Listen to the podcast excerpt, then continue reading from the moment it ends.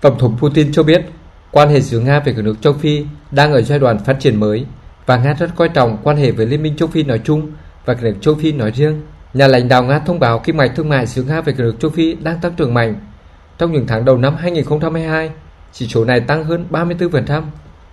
Tổng thống Putin cũng nêu bật vai trò ngày càng tăng của châu Phi trên trường quốc tế và khẳng định Nga sẽ thúc đẩy quan hệ với các nước châu Phi. Vai trò của châu Phi trên trường quốc tế đang tăng lên về mặt chính trị.